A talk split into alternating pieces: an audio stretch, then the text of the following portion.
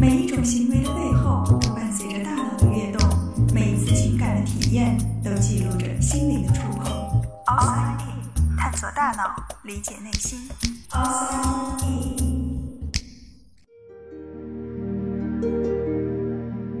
欢迎来到 Outside In，我是冰峰。在网上经常会有这样一个段子，说：假如有一天你被送进了疯人院，你要如何证明自己不是疯子？看起来这个问题似乎有些不着边际，但是在历史上的确有人做过这样的实验，而实验的结果还挺有意思的。一九七二年，美国斯坦福大学法学和心理学教授罗森汉招募了八名被试，分别是一名研究生、一名儿科医生、一名精神病学家、一名画家、一名家庭主妇，还有包括他自己在内的三名心理学家。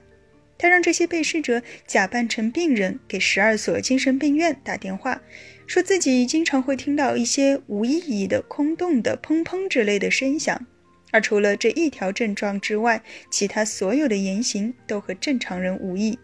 很快，这些病人就顺利地被送到医院收治了，并且几乎全都被诊断为精神分裂症。成功的把自己送进医院是实验的第一步。接下来，他们要做的是想办法让自己出院。从住进医院的那一刻起，所有的被试者都不必再假扮病人，也就是说，他们其实已经是正常人了。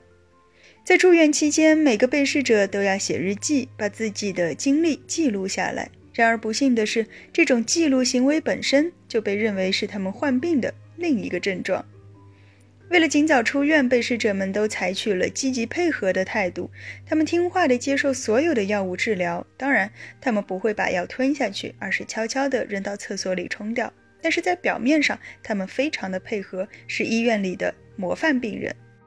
可尽管如此，他们还是平均在医院里待了十九天，其中最长的一个待了五十二天。在出院的时候，他们的心理状况被描述为精神分裂症。缓解期，并且记录在他们的病历中。当正常人混迹于精神病人当中，医护人员能够将他们区分开吗？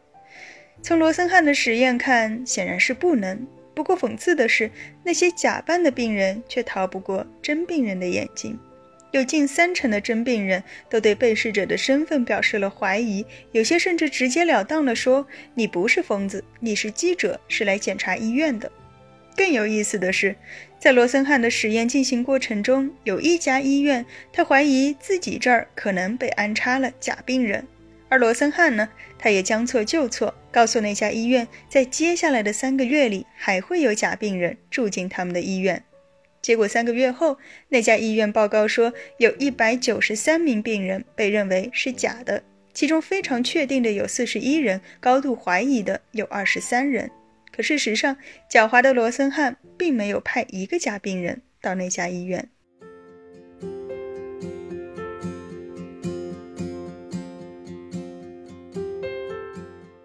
之后的两年里，罗森汉又在十二个医院重复了这项研究，每一次他都得到了类似的结果。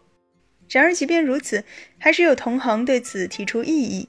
比如，有人指出，被试者通过说谎的方式进入医院，这本身就是不正常的，因为医生们压根儿不会想到，竟然有人会想方设法地把自己送进精神病院。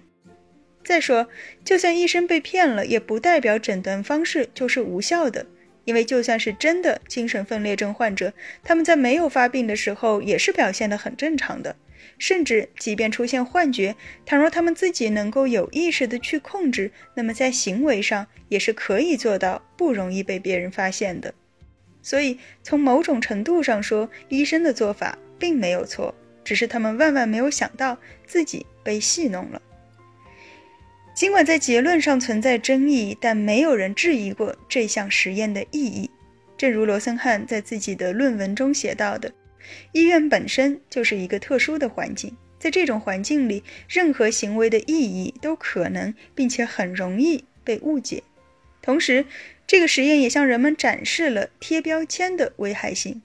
当一个人被贴上了某个标签后，他一切行为的出发点便都有了指向性，而这个标签。”会掩盖掉他所有其他的特征。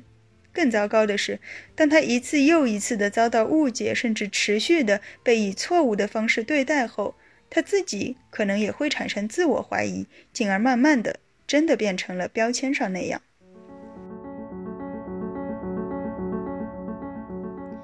罗森汉的实验在当时的精神卫生领域引发了极大的震动。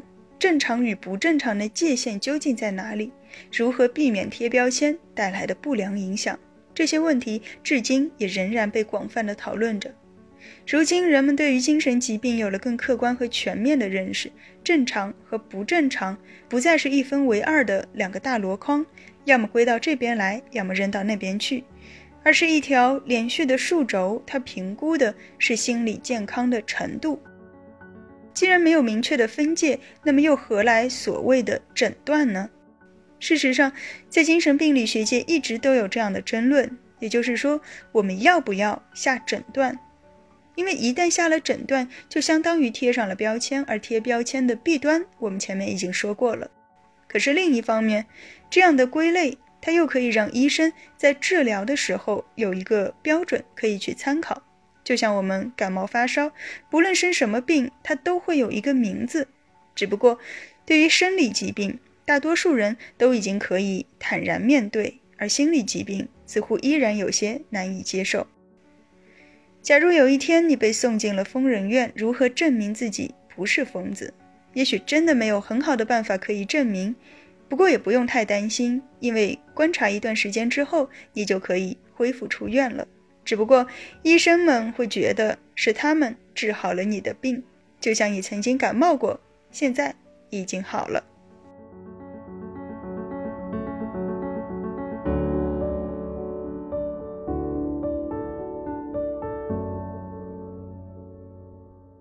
探索大脑，理解内心，Outside In。